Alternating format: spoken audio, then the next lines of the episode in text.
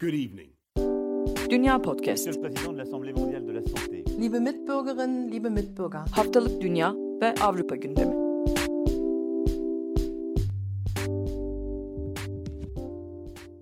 Dünya Podcast'tan herkese merhaba. Ben Nida Dinç Türk. Bugün Emre Eren Korkmaz'la beraberiz. Oxford Üniversitesi'nden göç araştırmaları e, üzerine çalışıyor Emre hocamız aslında ve bir araya gelmemizin nedeni e, İngiltere'de artık geriye doğru saydığımız Brexit takviminde Türkleri oldukça yakından ilgilendiren bir konu Ankara Anlaşması'nın bitmek üzere oluşu ve Aralık ayı ile beraber Türkiye'den yapılan başvurulardaki akıl almaz yığılma bununla ilgili de çıkan oldukça kafa karıştırıcı, maalesef yanıltıcı haberler.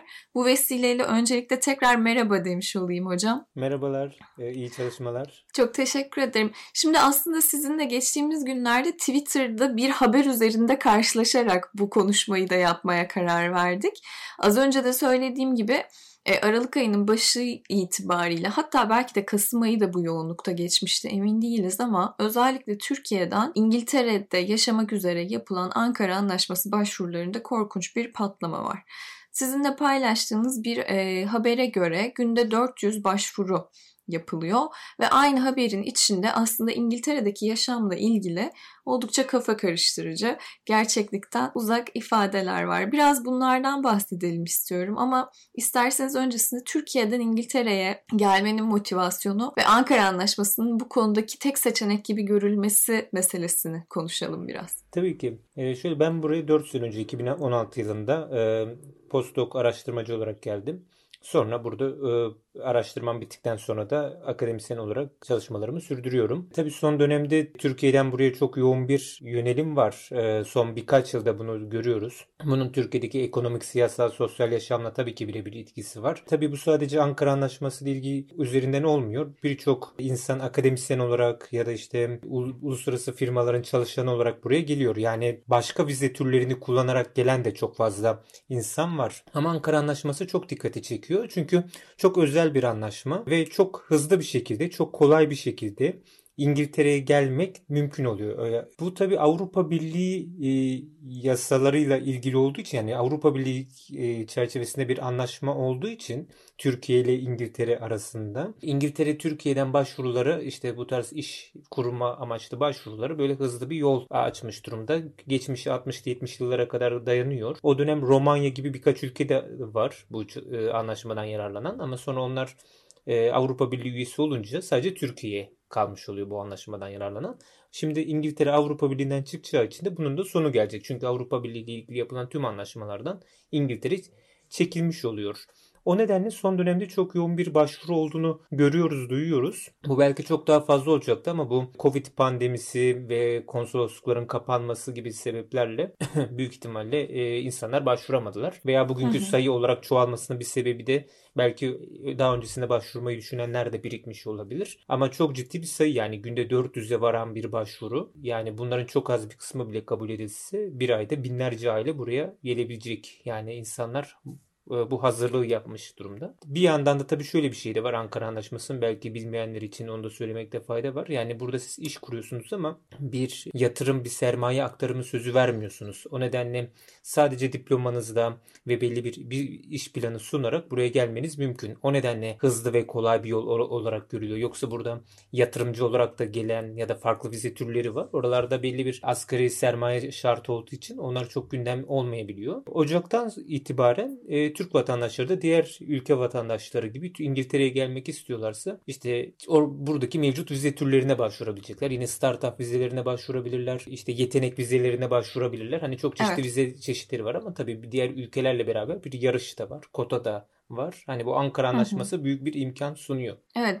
Ankara Anlaşması'nın bu kadar revaçta olmasının bir başka nedeni de aslında e, oldukça düşük kalifikasyonlarla da başvurabiliyorsunuz. Yani e, sadece meslekteki tecrübeniz bile yeterli olabiliyordu. Ancak son başvuru döneminde biz görüyoruz ki e, red oranları da oldukça yükselmiş vaziyette.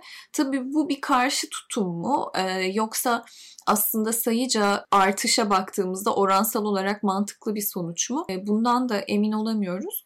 Ancak bir bir yerde sizin de galiba tweetlerinizin içinde e, söylediğiniz bir şey vardı. Aslında İçişleri Bakanlığı bu e, anlaşmanın başvuru koşulları ile ilgili yeterli açıklamada bulunmuyor ve başvurmak isteyen kişilerin buradaki insanlara ya da çeşitli danışmanlara, danışman kimliği altında yardımcı olmayı vaat eden kişilere sorular sorması oldukça yanlış bilgilerin yayılmasına neden oluyor. Biraz da bundan e, bahsedelim istiyoruz. Çünkü bu, bu bir tür aslında umut tacirliğine de dönüşmüş vaziyette. Evet burada bir sektör oluşmuş durumda. Yani Türkiye'de ve İngiltere'de. Tabii ki siz Ankara Anlaşması'na kendiniz başvurabilirsiniz. Yani kimseyle başvurmak zorunda değilsiniz. Bir aracı firma kullanmanız gerekmiyor ama dili, kültürü, yasayı bilmek, her şeye hakim olmak çok zor. Yani örneğin ben başvurmayı düşünsem herhalde kendim başvururum. Hani o öyle düşünüyorum. Yani bir business plan onları bulmak da mümkün. Bir iş planı sunmak. Ee, ama bunların kıstasları çok zayıf. Yani buraya hiç geçmişinde çalış yani böyle bir iş kurmamış bu yönde Türkiye'de deneyimi olmayan örneğin bir lisede öğretmen arkadaşımız diyebiliyor ki ben gideceğim İngiltere'de dil kursu vereceğim ya da dil kursu getireceğim. Hani ya da işte orada işte matematik öğretmeni ben orada matematik dersi vereceğim diyor. Bunları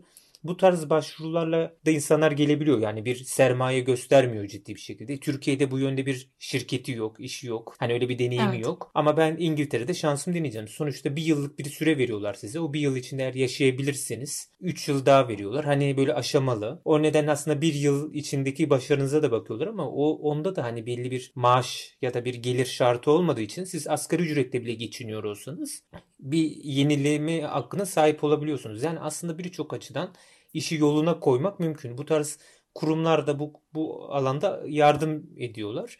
Ama bu kurumların birçoğu aslında avukat da değil. Yani normalde bu göç avukatları bu işlerle uğraşır ama göç avukatları olmakla beraber yapılan birçok çalışmayı aslında bu alanda böyle kendiliğinden öğrenip gelişip sunan insanlar da e, çok aktif çalışıyor. E bunların bir hukuki bağlayıcılığı da yok. Yani red alabilirsiniz ama genel olarak belli hazır taslaklar var. Herhalde anlat bildiğimiz kadarıyla o taslaklar doldurulup gönderiliyor sizin adınıza ve onun takibi yapılıyor. Bu da aslında insanlar için daha rahat yani o süreci öğrenme zorunluluğu olmuyor.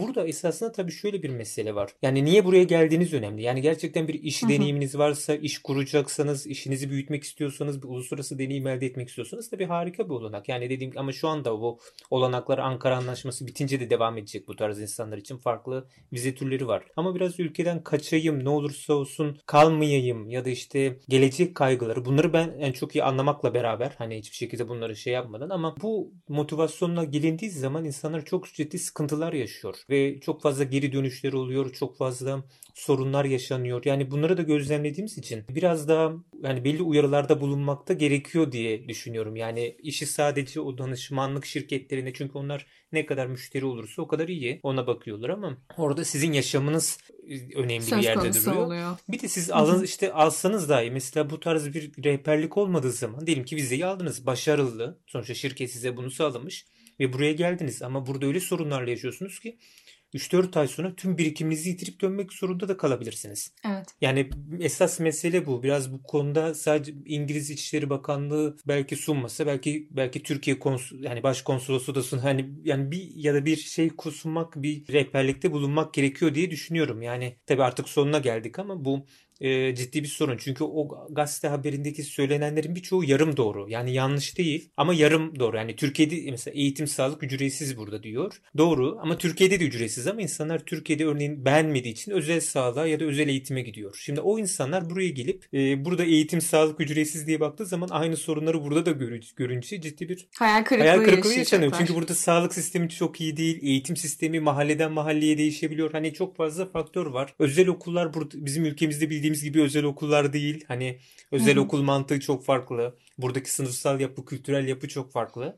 Yani bir anda için içine zıplamak ciddi sorunlar yaratabiliyor diye düşünüyorum. Yani benim gözlemlerim o temelde. Evet, bir, aynı haberde gene geçen sorunlu ifadelerden birisi aslında e, bir garsonun asgari e, ücret gibi tarif edilircesine 1750 pound kazandığı ayda ki İngiltere'deki asgari ücret 1750 pound'dan daha da düşük ve e, realiteye baktığımızda aslında bir garson 1750 pound kazanamıyor ki kaldı ki e, pandemi koşullarında aslında şu an İngiltere'de hizmet sektörü oldukça zayıflamış vaziyette. Çünkü e, tüm restoranlar ve kafeler hep paket serviste devam ettiler. Çoğunlukla zaten işçi çıkartmak zorunda kaldılar. Şube kapattılar, azalttılar gibi başlıklar var. Diğer taraftan yaşamsal giderlerde çok gerçeğe yakın olmayan bir bakış var. E, bir oda kirası 500 pound deniliyor. Fakat bu oldukça iyimser bir bakış ve çocuklu bir ailenin tek kişilik bir odada konaklaması maalesef mümkün değil gibi başlıklar var.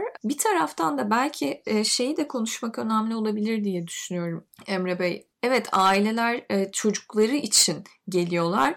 Fakat sizin de az önce bahsettiğiniz gibi bu kişiler çoğunlukla Türkiye'de maaşla çalışan kişiler ve Ankara Anlaşması oldukça kısıtlayıcı bir vize türü. E, dediğiniz gibi burada sıfırdan bir iş kurmak ve aslında bir tür işletmeciye dönüşmek gerekiyor. Bu her ne kadar cümlede kolay olsa da pratikte oldukça zorlayıcı olabiliyor.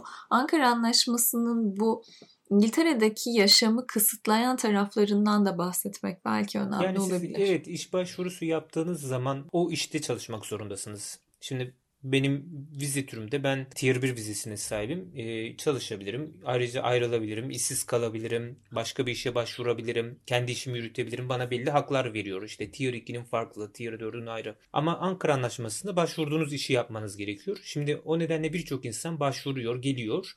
Ama fark aslında bir firmada çalışan durumunda ama kendisini bir taşeron gibi ya da alt iş, işveren gibi göstererek bir şekilde yolunu uydurup yapabiliyor. Ama yine de sektör değiştirmek, iş değiştirmek zor. Yani birçok engel var o konularda. Yani buraya geldik o iş ya olmuyormuş. Mesela işte siz buraya dil kursu için geldiniz. Dediniz ki ben Türkiye'den buraya insan getireceğim dil kursuna.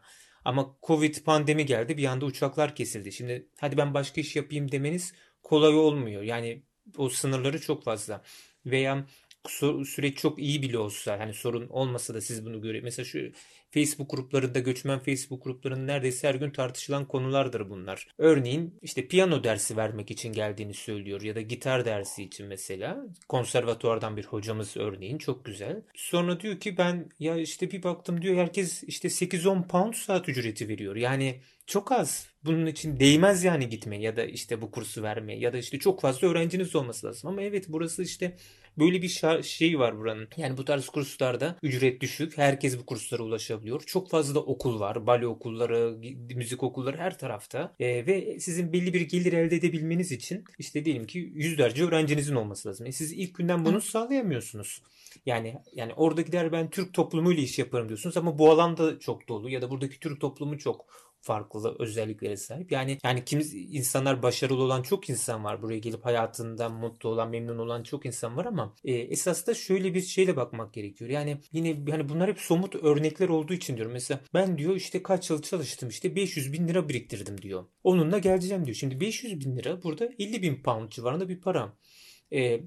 Yani şimdi siz e, işte ev tuttunuz ama hiçbir geç, para geçmişiniz yok. 6-7 aylık belki bir yıllık evin kirasını topluyor diyeceksiniz. Oraya vereceksiniz, buraya vereceksiniz. E, bir anda o para 30 bine 25 bine düşüyor örneğin. Vergiler şunlar bunlar. Sonra diyelim ki Onunla da siz iş kuracaksınız ve yaşamını sürdüreceksiniz. Aslında o para size iş kuramazsanız 6-7 ayda bitecek bir para. Belki de ya da bir yılda birikecek para. Yine ben mesela 200-300 bin lirayla gelen insanları da duyduğum için o daha da tabii düşüyor orada. Yani o zaman insanlar aslında 5-6 ayda daha ülkeye alışamadan, e, evine alışamadan, yaşama alışamadan burada belki dilini yeterince geliştiremeden bir anda o paranın hızlı gittiğini görüyor. O zaman siz Türkiye'de 10 yıl işte yıllarca çalışıp biriktirdiğiniz parayı bir anda harcamanız e, sorun. Yani ondan sonra bir de başarısız olup yani işi kuramayıp geri dönmek de ayrı bir dert. Biraz o nedenle şey olmak gerektiğini düşünüyorum. Hani bunu daha böyle planla düşünerek yani bundan sonra da insanlar gelebilir İngiltere'ye. Bir sürü vize türü var. E, işte başvurusu yapabilir ama bizim gibi iş bulup gelenler daha rahat. Sonuçta bir maaşı var. O zaman mesela kirada ev bulmak rahat oluyor. Kendimize göre bir yaşam sürüyoruz. Şirketin kendi göç ilk ya da üniversitenin göç birimi oluyor. İş arkadaşlarınız oluyor. Sizin hani bir e, evin nerede kiralayacağınızdan nereye de iş arkadaşlarınız çocukların nereye de okula gönderiyor. Yani bunların hepsini öğrenebiliyorsunuz.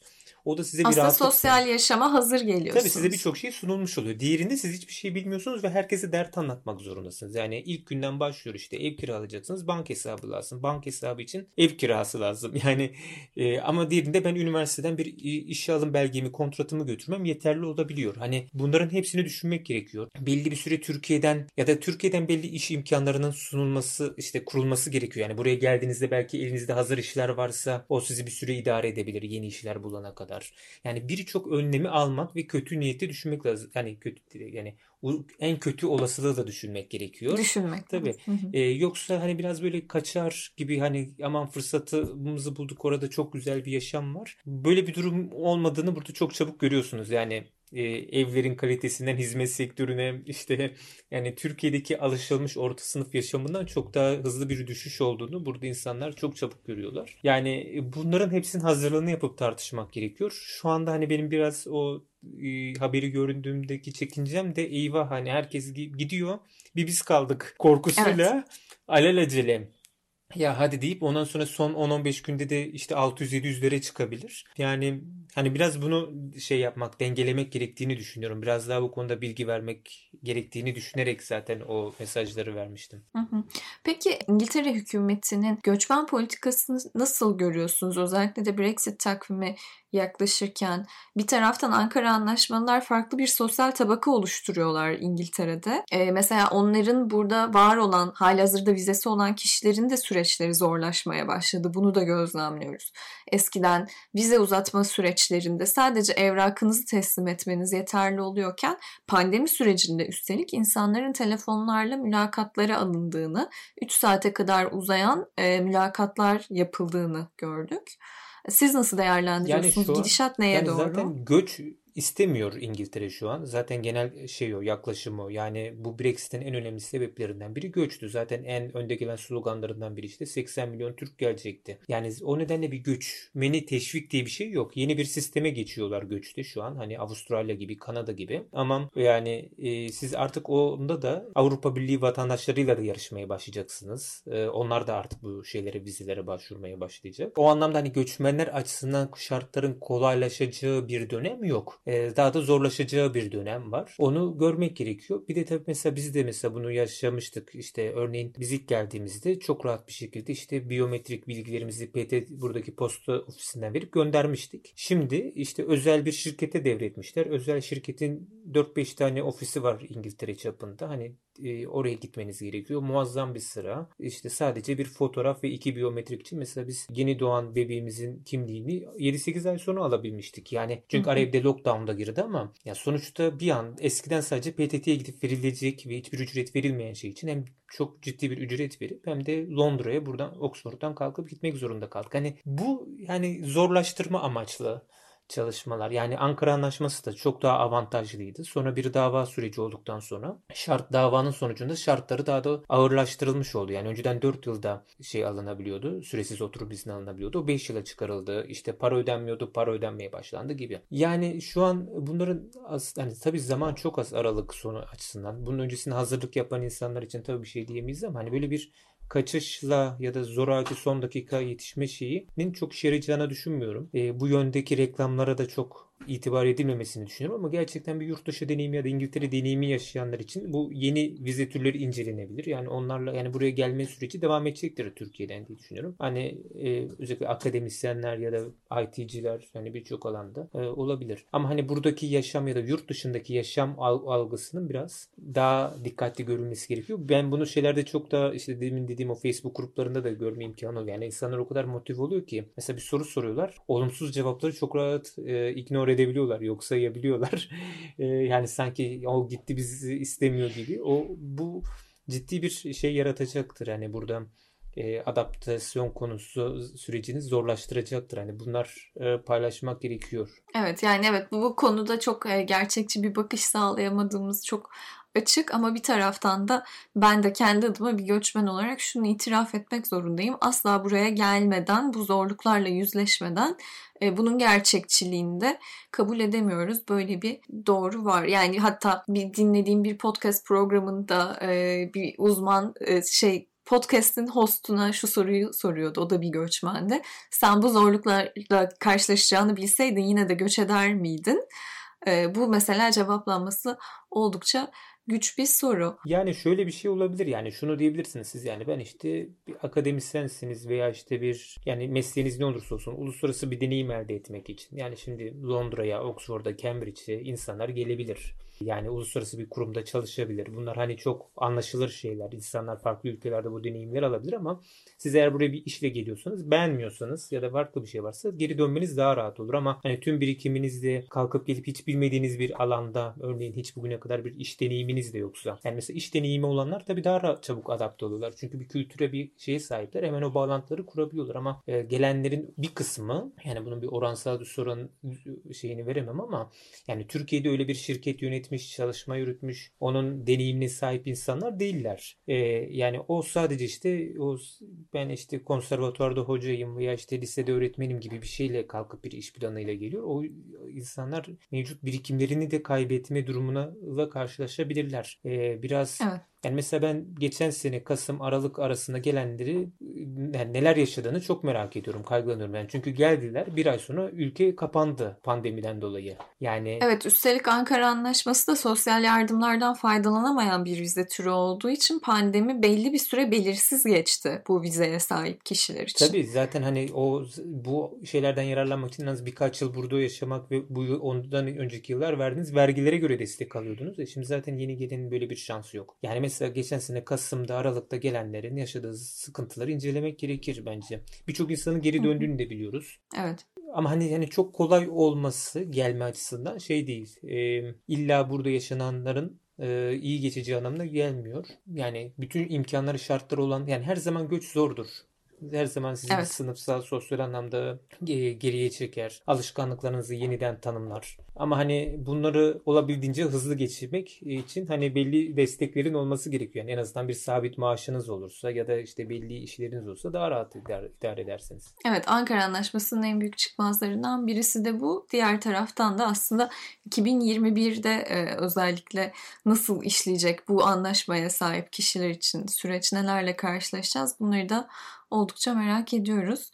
Ee, bu başlıkla ilgili eklemek istediğiniz bir şey var mıdır Emre Hocam? Ee, yani bu konuyu tabii tartışmak ve gündeme almak önemli. Biraz bunun farklı şeylerin de yani boyutlarıyla da ele almak gerekiyor. Yani niye insanlar ülkeden bırakıp gidiyor? Ee, yani hı hı. bunun motivasyonlarını iyi kötü biliyoruz. Ama hani bu bir çözüm müdür? Bunu tartışmak gerekiyor. Gelenler buraya nasıl adapte oluyor? Yani örneğin özellikle İngiltere nezdindeki Türkiye'den gelenlerin nüfus yapısı ciddi anlamda değişti son yıllarda. O bu nasıl bir değişim getirecek? Bu tarz birçok konu var. Bu alanda hani biz araştırmacılar açısından tabii çok verimli bir alan oluyor. Yani ama işte şey konusu hani o bahsettiğimiz o bu konuşma o haberden çıktığı için e, yani bu tarz haberlerde olabildiğince daha farklı yerlerden de görüş almak önemli oluyor. Çünkü orada sadece bir danışmana gelince o danışman haydi diyor başvuru nasıl kaldı e, ve harika orada iş, her şey yani eğitim sağlık ücretsiz şu bu filan yani öyle olmadığını ya da gerçekli yani bunların yarım doğru olduğunu yani eğitim sağlık ücretlidir demiyorum ama yarım doğru olduğunu görmek gerekiyor. Yani sağlığa ulaşabiliyorsanız ücretsiz.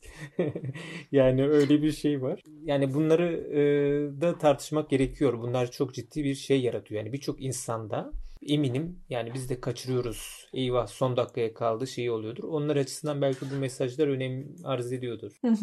Peki çok teşekkür ederim e, Emre Hocam. Dediğiniz başlıkların oldukça farkındayım e, aslında ve önümüzdeki yıllarda bu konularda e, çok fazla konuşacak şeyimiz olduğunu da düşünüyorum. Hem yeni nesil göçmenler hem onların burada yetişmekte olan çocukları az önce de dediğim gibi bir taraftan Ankara Anlaşması başka bir sosyal sınıf yarattı İngiltere'de diye düşünüyorum. E, bunun için sizin gibi araştırmacılar ve benim gibi gazeteciler için oldukça enteresan başlıklar doğacak e, ilerleyen yıllarda sanırım. Çok teşekkür ben ederim teşekkür vakit ayırdığınız için. İyi çalışmalar. Sağ olun. Görüşmek, Görüşmek üzere. Hoşçakalın. Bu bir podcast dahadır. Mediapod. İletişim için mediapod.com ya da @mediapod.